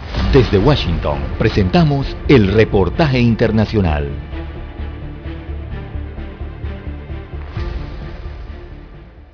Corea del Norte ha confirmado la prueba de un misil balístico de alcance intermedio, el misil más grande que Corea del Norte ha probado en más de cuatro años. La medida aumenta aún más la presión sobre la administración del presidente Joe Biden. Esta vez, Corea del Norte también publicó dos fotos tomadas después de que la ojiva llegara al espacio exterior. Corea del Norte dice que el misil fue lanzado en un ángulo pronunciado para evitar volar sobre otros países, pero el portavoz del gobierno japonés, Hirokazu Matsuno, condenó el lanzamiento. Lanzamientos tan intensos de misiles balísticos violan las resoluciones pertinentes del Consejo de Seguridad y nuestro país ha hecho una fuerte protesta a Corea del Norte a través de la ruta de la embajada en Beijing. Corea del Sur también celebró una reunión de emergencia de su Consejo de Seguridad Nacional y pidió al norte que volvieran a las conversaciones. Corea del Norte ha lanzado 11 misiles en enero, estableciendo un nuevo récord mensual, aunque la última prueba es la más grande en cuatro años. Analistas como Ramón Pacheco Pardo dice que no puede verse como una gran provocación. Si Corea del Norte realmente quisiera captar la atención de todos, haría un misil balístico intercontinental o una prueba nuclear, y no lo ha hecho. Pero en este momento nadie está comentando realmente sobre la prueba, excepto aquellos que siguen los problemas de la península de Corea, dijo. En respuesta al último lanzamiento, un alto funcionario estadounidense dijo a los periodistas que espera que Corea del Norte realice pronto pruebas más grandes para obtener concesiones de Estados Unidos y dijo que Estados Unidos está abierto a las negociaciones pero que no quiere una cumbre presidencial por el momento. Héctor Contreras, Voz de América, Washington. Escucharon vía satélite desde Washington el reportaje internacional. Omega Estéreo, 24 horas en FM Estéreo. Problemas de tierra, accidentes graves, reclamos a aseguradoras, incumplimientos de contratos, reclamos de herencias, todo asunto civil y penal, consulte al 6614-1445. Ahora contamos con el servicio de asesoría, confección de pliegos de cargos, impugnación y defensa en materia de contrataciones públicas. 6614-1445. Licenciados Juan de Dios Hernández Sanjur y Belkis Hernández Díaz. Es momento de adentrarnos al mar de la información. Este es el resultado de nuestra navegación por las noticias internacionales más importantes en este momento.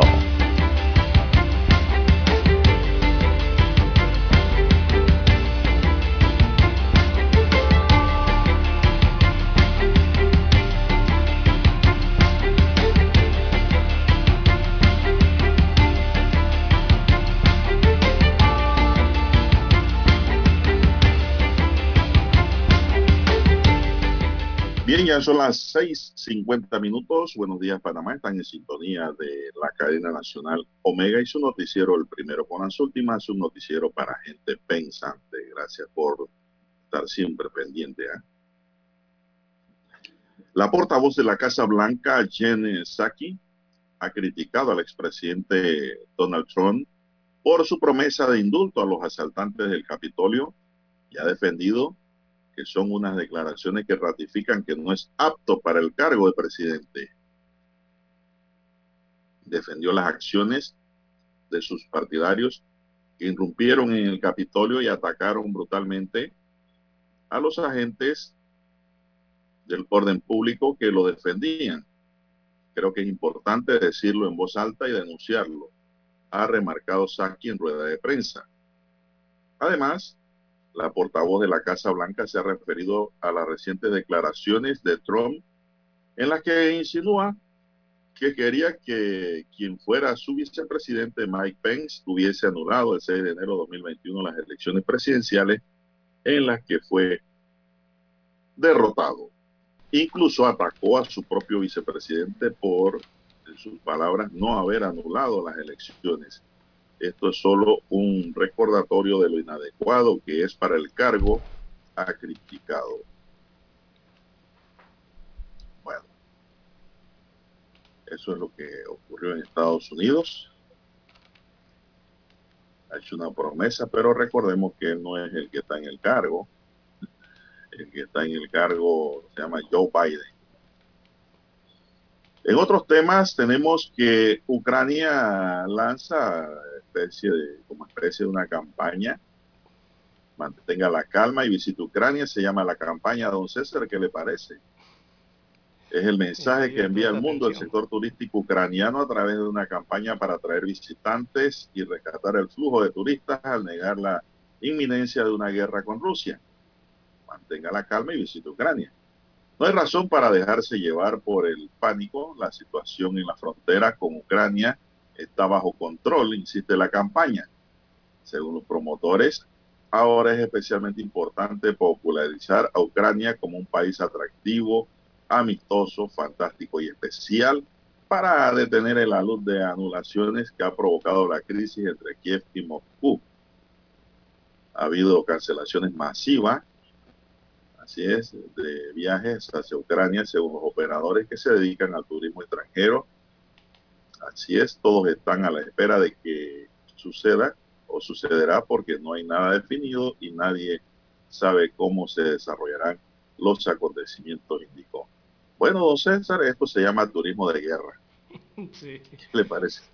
en, bueno, en medio de toda la tensión ¿no? diplomática y la tensión por estos estas formaciones eh, de ejércitos eh, que están alrededor de Ucrania, don Juan de Dios, eh, prácticamente un turismo de guerra, así como usted bien señala, don Juan de Dios, y recordemos que Ucrania tiene salida al mar, al mar negro, ¿no? Y una de las, de las razones también importantes de por qué es precisamente importante ese país en, en, la influencia allí, ¿no? Influencia, perdón, de, de Rusia y por qué Rusia insiste tanto con estas ex repúblicas eh, soviéticas. Eh, ahí hay mucho turismo cuando están en temporada de verano, don Juan de Dios. Por el resto, ahora mismo están muy fríos en Ucrania y lo que único que se observa es esa guerra que, como bien señalaba en días anteriores, eh, parece una guerra fría de verdad, porque usted ve esos tanques, todo ese equipo militar rodando sobre nieve, o sea, rodando sobre un manto blanco de terreno por donde van, haciendo sus prácticas o, movilizándose, ¿no? Así que muy frío eso por allá, don Juan de Dios, por ahora. Esperemos que continúen las negociaciones diplomáticas y el diálogo entonces entre todas estas eh, naciones. Ucrania ya dijo claramente, prácticamente, que quiere anexarse a la OTAN y quiere ser parte de la Unión Europea por lo menos es su sentimiento ¿no? del Estado ucraniano. Eh, Rusia no está como muy de acuerdo con esto. Y bueno, los países occidentales, don Juan de Dios, eh, claro que la OTAN quiere que forme parte de la comunidad europea. y también de la propia OTAN y me imagino que los Estados Unidos también, por el tema de las libertades y la democracia. Bien, las 6.55, 6.55 minutos eh, de la mañana en todo el territorio nacional y por acá por Sudamérica, don Juan de Dios, el presidente de Perú, Pedro Castillo, anunció que conformará un nuevo gabinete porque eh, se dio la salida de la primera ministra del gabinete. Y las leyes allá en Perú cuando el primer ministro o ministra, la primera ministra sale del gabinete, el presidente tiene que volver a conformar un nuevo gabinete. Así que con la salida de ella obliga entonces a la reconformación del gabinete ministerial en Perú. Y don Juan de Dios, ya este sería el tercer gabinete que lleva Pedro Castillo en tan poco tiempo. El tercero. Ya ha conformado tres veces equipo de trabajo eh, en tan solo seis meses de trabajo. Allí los gabinetes nada más durando dos meses. Imagínese usted. Así que el gabinete está en constante evolución y evaluación. Eh, por tal motivo, eh, el presidente peruano ha decidido renovarlo. La primera ministra que renunció fue Mirta Vázquez, fue la que renunció. Bueno, y ahora nos vamos a otra latitud, Lara, de la derrocada líder birmana Aung San Suu Kyi fue acusada ayer ante un tribunal por el delito de fraude electoral durante los comicios de noviembre de 2020 en los que su partido dice que arrasó. Informan a F fuentes próximas al caso. Desde el golpe de Estado del que este martes se cumple un año, la Junta Militar que tomó el poder ha presentado numerosas denuncias contra la Premio Nobel de la Paz, detenida desde las primeras horas de la sublevación.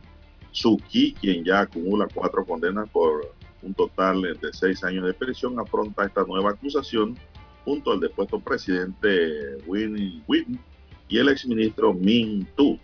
El Tribunal Especial de Subutiri en la capital y constituido tras la sonada para juzgar a la política y otros líderes civiles, indicó que espera terminar con el caso en seis meses, mientras que la parte oral del juicio comenzará el 14 de febrero que todo aclara es el titular de la prensa que hablaba de Suki. Muchos me preguntaron, ¿y quién es Suki? es una expresidenta. Son las 6:57 minutos, amigos y amigas. Bueno, don César, y se fue Panamá para México sin tres de sus mejores jugadores. Oiga, sí, una lástima. Eh, las lesiones ocurridas en el partido frente a Jamaica eh, luego de que se dieran entonces eh, la información por parte de la FEPAFUD en Panamá. Eh, de ya se conoció entonces el estado de estos tres jugadores, Andrés Andrade, Harold Cummings y Asmar Ariano. Andrés Andrade tiene, arrojó resultó el, examen un esguince del tobillo izquierdo. Uf, yo sí duele, don Juan de Dios. Harold Cummings, eh, también defensa, eh, una lesión miofibrilar, gastronemio pierna izquierda, golpe duro allí. Y Asmar Ariano eh, resultó con la fractura de la clavícula izquierda. Imagínese usted, don Juan de Dios, fractura de la clavícula izquierda. Esto quiere decir que a Ariano, quien hizo el gol, el tercer gol de Panamá, lo fracturaron en la clavícula al minuto 69. Sí, él metió el gol. Eh, a él lo fracturaron en el minuto 69 cuando se dio ese encontronazo con el jamaicano, ¿no? El golpe fuerte ese. Ese fue en el minuto 69 del partido. Y él siguió jugando 25 minutos más posterior a eso. En, esa, en ese triunfo de Panamá 3 por 2 sobre Jamaica. Eh, imagínese usted con todo ese dolor, ¿no? Guerrero de verdad. Guerrero de verdad, porque sea la fractura que sea, duele, don Juan de Dios. Una clavícula fracturada debe molestar mucho. Eh, un guerrero de verdad son gente valiente, ¿ah? ¿eh? muchacho valiente de verdad, eh, para seguir jugando entonces a pesar del dolor que seguramente sentía durante esos 25 minutos posteriores a ese golpe en el minuto 69. Bueno, y le voy a decir algo, que Panamá es la sensación de de la CONCACAF. Sí, Canadá y Panamá, son la sensación de ambas. Sí, no ni México, ni Estados Unidos, ni Costa Rica. No, no, no, no. Canadá y Panamá. Y Panamá. Eh, eh, así. guapos del ring. Así mismo es, don Juan de Dios, es la forma de juego que han presentado eh, ambas selecciones. es del gusto entonces de los especialistas en fútbol internacional y también nacional. Así es, vamos a la pausa, Dani, y volvemos. Omega Estéreo, 24 horas en FM Estéreo. El satélite indica que es momento de nuestra conexión. Desde Washington, vía satélite. Y para Omega Estéreo, Panamá, buenos días, América. Buenos días, América. Vía satélite. Desde Washington.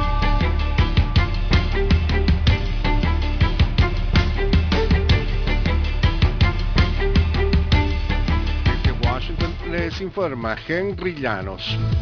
Estados Unidos sigue enfrentando la cuarta ola de COVID-19 debido a la variante Omicron con un promedio de 500.000 casos diarios. Nos informa Jacopo Lucy. Estados Unidos sigue en una posición precaria en su lucha contra el COVID-19. Los hospitales permanecen sobrecargados y las muertes superan las 2.500 diarias. Aunque los nuevos casos estén finalmente disminuyendo a nivel nacional, siguen siendo mucho más altos que en cualquier otro periodo de la pandemia. Además, la propagación de una sub variante de Omicron, que parece ser aún más contagiosa, ha llevado a algunos expertos a advertir que la ola invernal podría desaparecer más tarde de la previsión original. Jacopo Luzzi, Voz de América, Washington. Rusia acusó el lunes a Occidente de provocar tensiones en torno a Ucrania y dijo que Estados Unidos ha colocado en el poder a nazis puros en Kiev en una tempestuosa sesión del Consejo de Seguridad de la Organización de Naciones Unidas. La embajadora estadounidense ante Naciones Unidas, Linda Thomas Greenfield, respondió señalando señalando que la concentración de más de 100.000 soldados rusos en la frontera ucraniana constituye la mayor movilización militar en Europa en varias décadas y añadió que ha habido un incremento de ciberataques y campañas de desinformación por parte de Rusia. Dos ciudadanos nicaragüenses han sido condenados a prisión por la ley especial de ciberdelitos impuesta por el gobierno del presidente Daniel Ortega. Nos informa Daliana Ocaña. El Poder Judicial de Nicaragua inició el año 2022 estrenando la ley especial de ciberdelitos y emitiendo un fallo condenando a prisión a dos ciudadanos nicaragüenses por sus opiniones en redes sociales, crear grupos de WhatsApp y expresar públicamente su posición adversa al gobierno del presidente Daniel Ortega. El primero en ser condenado a 12 años de prisión fue Donald Margarito Alvarenga Mendoza y dentro de las pruebas presentadas en su contra están un grupo de WhatsApp y su cuenta en Facebook. Daliana Ocaña, Voz de América, Nicaragua. Irán ejecutó a dos hombres homosexuales que fueron condenados por cargos de sodomía y pasaron seis años en el corredor de la muerte, según un grupo de derechos. La homosexualidad es ilegal en Irán, que está considerado uno de los países más represivos del mundo para lesbianas, gays, bisexuales y transexuales. Según un reporte de derechos humanos, los dos hombres fueron identificados como Merda Karimpour y Farid Mohammadi. Fueron condenados a muerte por relaciones sexuales forzadas entre dos hombres.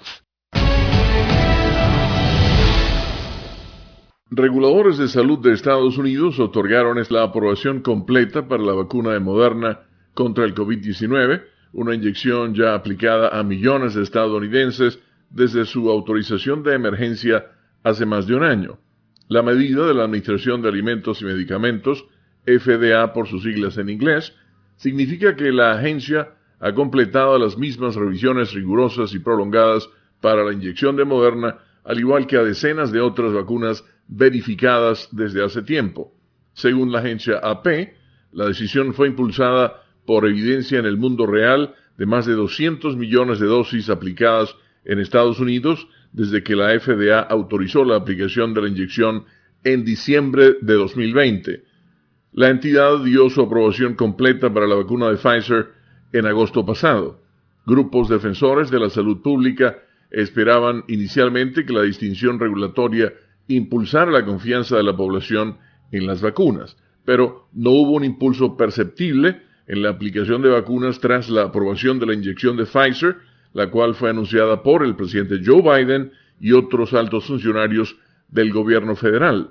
Aún así, los reguladores dijeron que esperaban que la aprobación adicional aliente a más personas a vacunarse más de 211 millones de estadounidenses, es decir, el 63% de la población total está vacunada por completo. Cerca de 86 millones de personas han recibido un refuerzo. La vacunación llegó a su punto más alto en la primavera pasada con más de 3 millones de dosis aplicadas diariamente y ahora promedia menos de 750 mil diarias. El ritmo de la vacunación aumentó brevemente después de las noticias sobre la variante Omicron en diciembre pasado, pero desde entonces ha bajado de nuevo. Desde Washington vía satélite y para Omega Estéreo de Panamá hemos presentado Buenos Días América. Buenos días, América. Vía satélite. Desde Washington.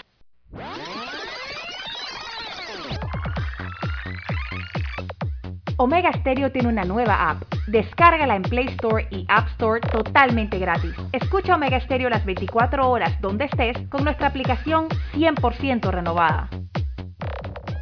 Hola, le llamo por el aire acondicionado de mi auto. Ah, ah, ah, sí, sí, señora. Fíjese que estamos intentando lograr un enfriamiento general de su auto que le permita a usted y a su familia el mejor confort a la hora de viajar o llevar a sus hijos al colegio. Para esto solo necesitamos que el clima en su automóvil sea el ideal, introduciendo cientos de cubitos congelados. que actúan- Solo en Refricentro Nordic podrás hablar con especialistas en aire acondicionado, especialistas en el clima de tu auto. Calle principal El Ingenio, Avenida La Paz, edificio Nordic 102.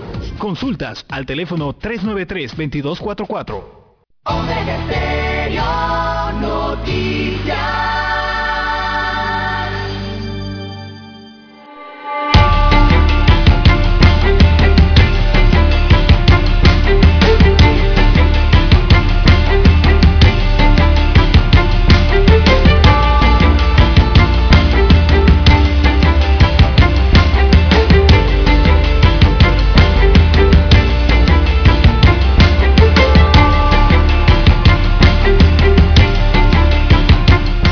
Bueno, seguimos, don César. Bueno, aquí me escribe la amiga oyente, don César. Rápidamente dice que el agua está saliendo chocolate. Es allá en la Loma de la Garita en David Chiriquí.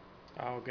Por eso No es la de eh, Azuero. pedimos Es de Chiriquí. diera dónde para que el IDAN pudiera pues, tomar carta en el asunto en Chiriquí.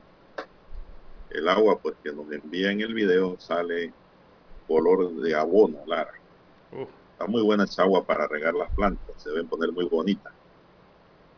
Y también, don César, aquí me reportan de que esta madrugada en la vía que conduce a Volcán, en la Concepción Bugaba, Chiriquí, fallecieron dos personas producto de un accidente de tránsito. Uno diciendo, manejen con cuidado, tengan cuidado, que los accidentes están por allí a la orden del día. Y es bueno, también le preguntan aquí, don César, oiga, los oyentes me escuchan por todas partes, don César, A ver, todos los lugares del territorio puede nacional. a ver si se puede dar No, no, dice muy buenos días. Muy buenos días. Sería tan amable de preguntarle a don César si en su casa hay agua potable. Soy residente de la comunidad de las Lomas de Penonomé, mire usted, otras lomas, lugar donde él también pasa, tengo entendido, y Sí, pasa por ahí casi eventualmente. 48 horas sin agua y no ha dicho nada. Si por Eh. casualidad tiene conocimiento de qué pasa por allá en la situación, le agradezco, licenciado, me ponga a conversar del tema. César Lara, bueno, ahí está hablando un oyente, don César, ¿ah? Bien, don Juan de Dios. eh, bueno, yo me encuentro en Ciudad Capital, amigo oyente, eh, por estos días. Eh, pero lo ocurrido en Penonomé es que la planta potabilizadora salió de servicio. Eh, esa planta potabilizadora de Penonomé ya recuperó hace algunas, eh, durante horas de la madrugada, recuperó la, producción ya del 70% del suministro de agua. Eh, evidentemente se va a ir restableciendo progresivamente en las partes bajas eh, del distrito de Penonomé y hacia entonces las áreas altas ¿no? de la red, que siempre toma un poquito más de tiempo. Así que, bueno, la- ahí se están haciendo los trabajos de reparación de, esta planta y las labores continúan en la mañana de hoy para tratar de recuperarla al 100%, la planta potabilizadora del distrito de Penonomé en la provincia de Coclé. Esa falla- eh, tuvo un problema la planta potabilizadora en los equipos de bombeo. Así que allí es donde estaban trabajando los técnicos del IDAN para subsanar esa situación que ya ha puesto la planta en un 70% de funcionamiento.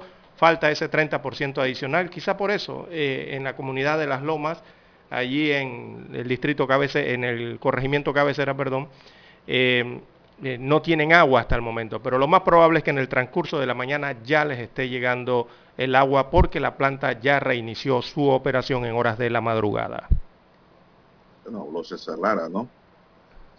Está la respuesta. Bueno, don César, aquí también el 1391 se queja y dice cerca del estadio Juan de Móstenes Arosemena, ahí mismo en Cabo Verde, Curundú, hay un orate Lara con una vara en la mano Uf. pidiendo plata a los automovilistas. Y si no, le da Atención, su proteger y servir. Sí, atención policía, eh, policía del área, proteger y servir. Muchos de ellos nos escuchan en los patrullas. Lara, Allí es. está el orate con una vara en la mano pidiendo plata y el que no le da plata le da un varillazo en el carro. Así que hay que parar este sujeto, ¿ah? ponerlo a buen recaudo. Un orate, sacarlo del área porque ¿qué vas a hacer con un loco? Si en Panamá no hay instituciones realmente que recojan a estas personas para un debido tratamiento, aquí no hay nada. Sin embargo, la plata se pierde y nadie sabe dónde se va y se gasta en gasto de movilización y tantas cosas. Y la alcaldía de Panamá tiene que ver mucho con esto, don César, con los orates sueltos y no Sí, hace nada por recogerlo y llevarlo a un lugar donde los atiendan psiquiatras, psicólogos, pastores, qué sé yo, sacerdotes, gente que conozcan de la vida espiritual. No hay nada. Aquí recogen a los orates Lara cuando alguien viene un personaje importante de otro país, para que no vean esos espectáculos en las calles. Pero de ahí en adelante los sueltan y punto. Bueno, seguimos, son las 7:11 minutos. Señoras y señores, la Policía Nacional junto al Ministerio Público aprendieron en la calle 50 ayer a dos personas vinculadas a una denuncia por extorsión. Se señala que estas personas extorsionaban a una víctima exigiéndole dinero. Lo último que le pidieron fue 25 mil dólares y de los cuales ayer realizó el pago de 11 mil que luego fueron recuperados por la policía. De acuerdo a las investigaciones que se adelantan en conjunto con la Fiscalía del Crimen Organizado, la extorsión se refería al pago por la no divulgación de fotos y videos íntimos en redes, don César, a cambio del dinero. La clásica, ¿no? Que está de moda por ahora la cibercomunicación.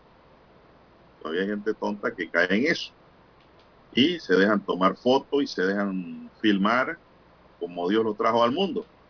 Así Y luego los llaman, lógicamente, para pedirle plata o le publican eso. Caigan en eso, de cómo hay los sujetos involucrados en estas actividades, don César, y no es la primera. La DJ está llena de denuncias, de hombres y mujeres, ¿ah? No solo hombres, mujeres también caen en eso. Y, y las graban, y luego les piden dinero. No caigan en eso. Y todo esto, Lara, se debe más que todo a las ciberpáginas de cibersexo. ¿Verdad? Ya está asustado, Lara. ¿Qué no puede usted decir sobre ese tipo de, de delito?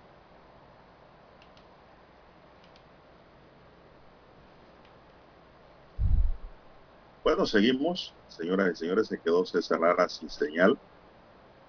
Creo que está en la base, ¿eh? Así es, tenemos que un adulto mayor sale a ver eh, sus animales y desaparece. Así es, Filiberto Palacio de Gracia, de 83 años, fue encontrado sin vida en las aguas del río Dibalá, en Alange, provincia de Chiriquí. La nota nos indica de que el adulto mayor fue encontrado por sus propios hijos en el agua del afluente, procediendo a dar parte a la policía acudieron al lugar los bomberos y las autoridades del Ministerio Público, cuyo personal realizó las diligencias de levantamiento de cadáver y ordenó su traslado a la morgue. Los primeros informes señalan que el adulto mayor que se apoyaba en un bastón para poder caminar eh, informó a los familiares que iba a haber unos animales y se fue solo. No se descarta que el señor Filiberto haya resbalado y caído al río ahogándose. Las autoridades del Ministerio Público esperan a través de la necropsia se puede determinar la causa de muerte, ya que el cuerpo no presentaba golpes o heridas a simple vista. Bien, son las 7:14 minutos. Vamos a hacer una pausa, don Dani. Regresamos ya con la recta final de su noticiero, el primero con las últimas. 7:30 AM. Infoanálisis, con entrevistas y análisis con los personajes que son noticia. La mejor franja informativa matutina está en los 107.3 FM de Omega Estéreo, cadena nacional. Desde los estudios de Omega Estéreo, establecemos contacto vía satélite con la voz de América. Desde Washington, presentamos el reportaje internacional.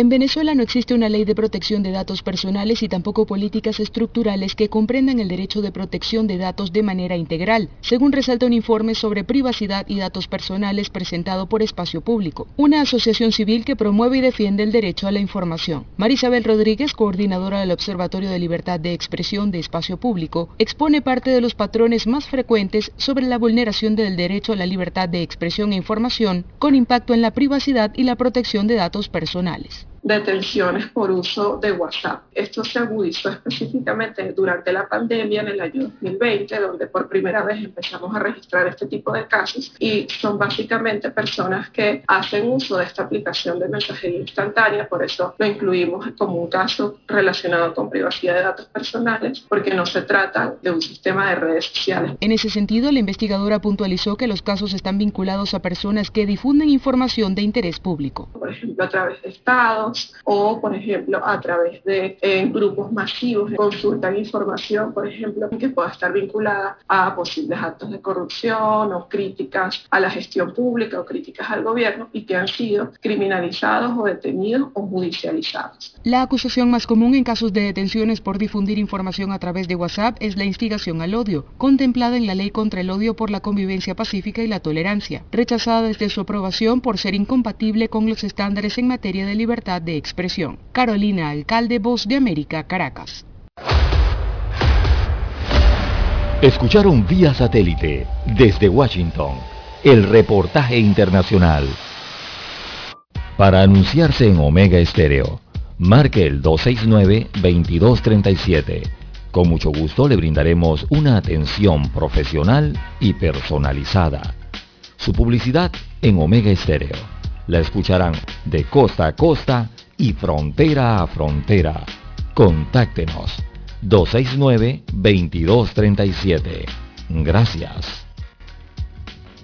Problemas de tierra, accidentes graves, reclamos a aseguradoras, incumplimientos de contratos, reclamos de herencias, todo asunto civil y penal, consulte al 6614-1445. Ahora contamos con el servicio de asesoría, confección de pliegos de cargos, impugnación y defensa en materia de contrataciones públicas. 6614-1445. Licenciados Juan de Dios Hernández Sanjur y Belkis Hernández Díaz. MM Company, la solución para tus textos escolares. Evita largas filas, ahorra tiempo y recibe tus libros escolares en la comodidad de tu casa. 396-1674-6251-7417. MM Company. Abona ya y separa tus textos. Pedidos arroba mmcompanyonline.com. MM Company 396-1674-6251-7417. Visita nuestra página web www.mmcompanyonline.com. Diga que escuchó este anuncio en Omega Stereo y recibirá un obsequio. Omega Stereo tiene una nueva app. Descárgala en Play Store y App Store totalmente gratis. Escucha Omega Stereo las 24 horas donde estés con nuestra aplicación totalmente nueva.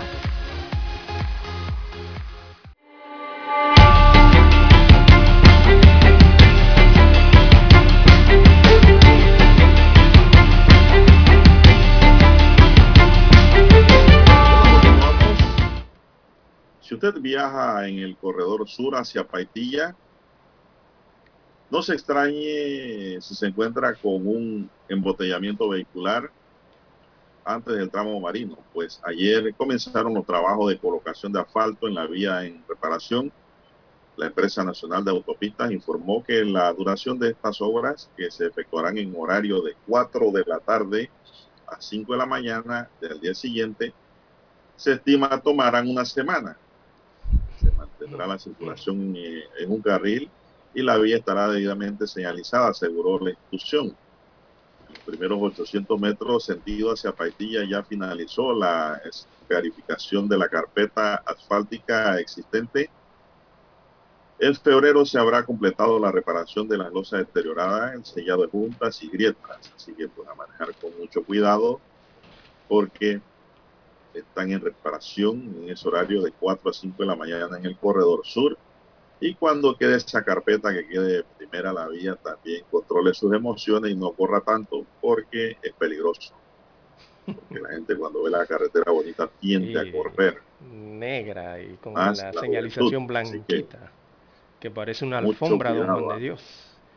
Que queda como una alfombra la carretera recién hecha, ¿no? Y la gente se anima entonces a lo que no debe, el exceso de velocidad. Por allí están analizando casualmente, don Juan de Dios, es tal la cantidad de cifras de eh, infracciones por exceso de velocidad y conducir en estado eh, alcohólico que las autoridades de la policía y de- del tránsito están analizando aumentar el valor, el costo ¿no? de las infracciones, estas en específico, tanto de la de exceso de velocidad, conducir eh, fuera de los límites de velocidad, y la que tiene que ver con el guarómetro, don Juan de Dios, el eh, conducir en estado de embriaguez. Eh, plantean allí eh, aumentar el costo de estas dos infracciones. Todavía no ha sido aprobado, pero está en análisis debido a la cantidad de accidentes de tránsito y de grúas, de vehículos que han tenido que remover, la gran cantidad de exámenes que realizan a diario, ¿verdad? Eh, con el tema del guarómetro en que salen positivos y la otra cantidad de radares que están detectando entonces eh, a los conductores eh, precisamente en eso, conduciendo a exceso de velocidad. Bien, las 7.22, 7.22 minutos eh, de la mañana en todo el territorio nacional. Nos preguntaban por resultados del béisbol nacional anoche. Bueno, anoche Colón cayó ante Panamá Metro, ganó Panamá Metro, asegura entonces con ese partido eh, sucede, ¿verdad? En el Rod Caru. El resultado final de ese partido fue seis carreras por uno, vence Metro a Colón. Eh, ya recordemos que Metro está clasificado, eh, era un partido importante para Colón, pero se mantiene en la pelea Colón. En los otros encuentros eh, de la noche los resultados fueron Chiriquí venció 5 por 4 a Panamá Oeste, importante victoria para Chiriquí para mantenerse allí vigente. Bocas del Toro derrotó 9 carreras por 4 a Veraguas, importante victoria para Bocas del Toro y mantenerse allí al acecho. Los Santos ganó 11 carreras por 8 a Chiriquí Occidente.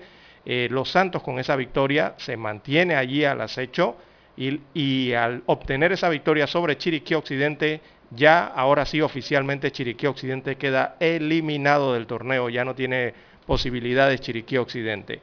Coclé blanqueó a Darien 5 a 0, eh, una derrota que no se esperaba a Darien, pero está en la pelea Darien todavía, Coclé ya está clasificado. Eh, Panamá Este le sacó un triunfo a Herrera, 11 carreras por 2.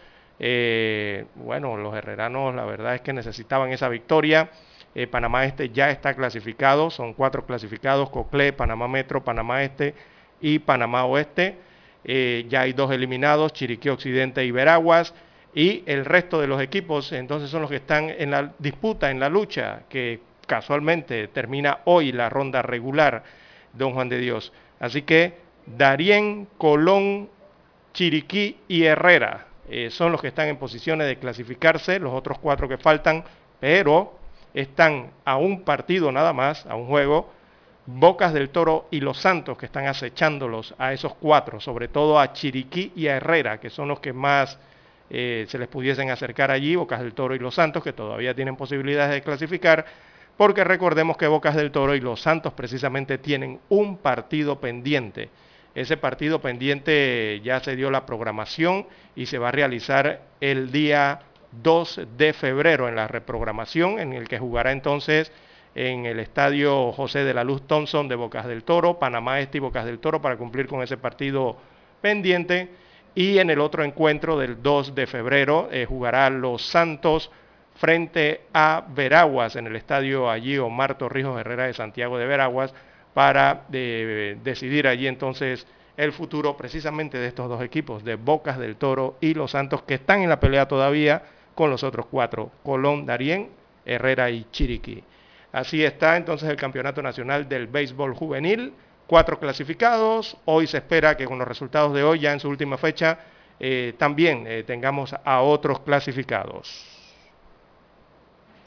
Muy bien, bueno, ya en la recta final tenemos que ayer el Consejo Nacional de Trabajadores Organizados presentó ante el órgano judicial una demanda contra la resolución del Ministerio de Trabajo y Desarrollo Laboral Mistradel que suspende la negociación colectiva, arbitraje y huelga. Se trata del decreto DM 012-2022 del 25 de enero de 2022 que suspende términos de conciliación, arbitraje, huelgas y judiciales en la instancia laboral que consagra la Ley 53 de 1975, cuyo rechazo también ha sido respaldado por la Conferencia de Trabajadores o la Confederación de Trabajadores de la República de Panamá, CTRP. También la CTRP participó con sus miembros del CONATO Panamá en la presentación de la demanda contra dicha resolución que suspende la negociación colectiva, arbitraje y huelga afirmó la CTRP en su cuenta de Twitter. El CONATO además convocó una conferencia de prensa para el próximo 2 de febrero, donde abordará el tema y sus, o sea, hoy, ¿no? No, mañana, mañana es 2 de febrero, donde abordará el tema y sus acciones en defensa del derecho de la negociación colectiva, el cual consideró se ha visto afectado por las recientes resoluciones emitidas por el Ministerio de Trabajo dispone la suspensión de términos legales establecidos en el Código de Trabajo para los procedimientos de conciliación en materia de negociación de pliegos, de peticiones arbitraje y declaratoria y actuación de la huelga. Bueno, si eso está regulado en el Código de Trabajo y se suspende, posiblemente lo declare la sala tercera